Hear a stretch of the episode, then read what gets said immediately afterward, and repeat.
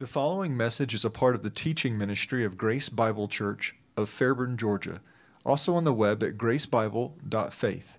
That's gracebible.faith. My name is David Crine. I'm one of the pastors here at Grace Bible Church in Fairburn, and also on the web at gracebible.faith. That is gracebible.faith. And here at Grace Bible Church, we're working our way through the book of James. And this last Sunday, we worked through the 11th major section of the book of James, chapter 5, verses 1 through 6, which reads as follows Come now, you rich, weep and howl for your miseries which are coming upon you. Your riches have rotted, and your garments have become moth eaten. Your gold and your silver have rusted, and their rust will be a witness against you, and will consume your flesh like fire. It is in the last days that you have stored up your treasure. Behold, the pay of the laborers who mowed your fields and which has been withheld by you cries out against you. And the outcry of those who did the harvesting has reached the ears of the Lord of Sabaoth. You have lived luxuriously on the earth and have led a life of wanton pleasure. You have fattened your hearts in a day of slaughter. You have condemned and put to death the righteous man. He does not resist you. So, as you can see, this section is in many ways quite unique for the book, as it's the only time that directly and exclusively addresses unbelievers, and in such is also an unqualified rebuke. James speaks plainly and forthrightly of their imminent judgment and offers no prospect of being restored. So it's a hard section, but one that I ultimately viewed as quite pastoral too. Now, because of the severity of the rebuke and the nature of the language employed, I reminded everyone that James has been building this case against the rich from the beginning of the book, specifically the unrighteous rich who are pursuing temporal treasures with no view to God and, in such, are willing to exercise this pursuit by way of doing harm to the righteous. In chapter 1, we noted the fleeting glories of those pursuing the riches of man. Quote, but the brother of humble circumstance is to boast in his high position, and the rich man is to boast in his humiliation. Because like flowering grass, he will pass away. For the sun rises with a scorching heat and withers the grass, and its flower falls off, and the beauty of its appearance is destroyed. So too the rich man in the midst of his pursuits will fade away. That was chapter 1, verses 9 through 11. Then in chapter 2, we noted the unrighteous rich abusing the courts and blaspheming Christ. But you have dishonored the poor man. Is it not the rich who oppress you and they themselves drag you into court? Do they not blaspheme the good name by which you have been called? Chapter 2, verses 6 to 7. So, this two part indictment in chapter 5 does not really come at much of a surprise to us, though it is certainly the most comprehensive expression of this strong theme for James. And I broke these two indictments up into four parts crying, an accusation of wicked indulgence, the indictment, and a closing rebuke. And with this, I noted that both indictments share these common elements and in the same order.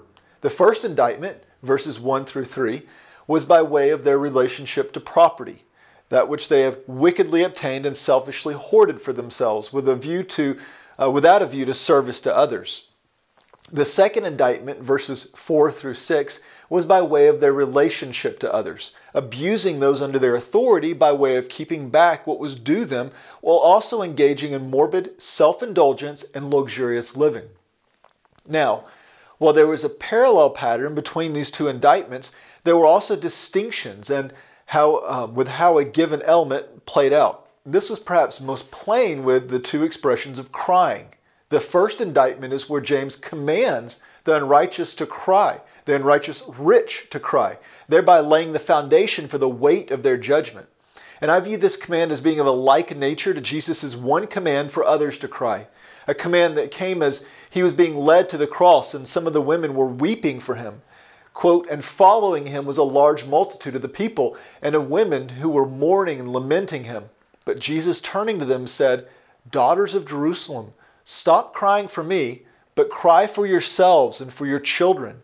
For behold, the days are coming when they will say, Blessed are the barren and the wombs that never bore, and the breasts that never nursed. Then they will begin to say to the rock, to the mountains, Fall on us, and to the hills, Cover us. Luke 23, verses 27 to 30. This was a, a profoundly weighty command from our Lord, and I genuinely think James would have have us consider his command here in a like manner as such Uh, as, as such, this command was establishing the unambiguous tone for the whole of this condemning text by contrasting the cries that open the second indictment, uh, by contrast, the cries that open this, the second indictment, um, specifically the cries of the withheld provisions, and from the workers themselves. So there's a crying out to God for justice amidst their suffering, a cry that the Lord clearly has heard and is responding to now. And so again, you have that contrast a command, you cry out because of judgment, and then the contrasting command, uh, excuse me, the contrasting expression of crying of the wages and of the workers themselves.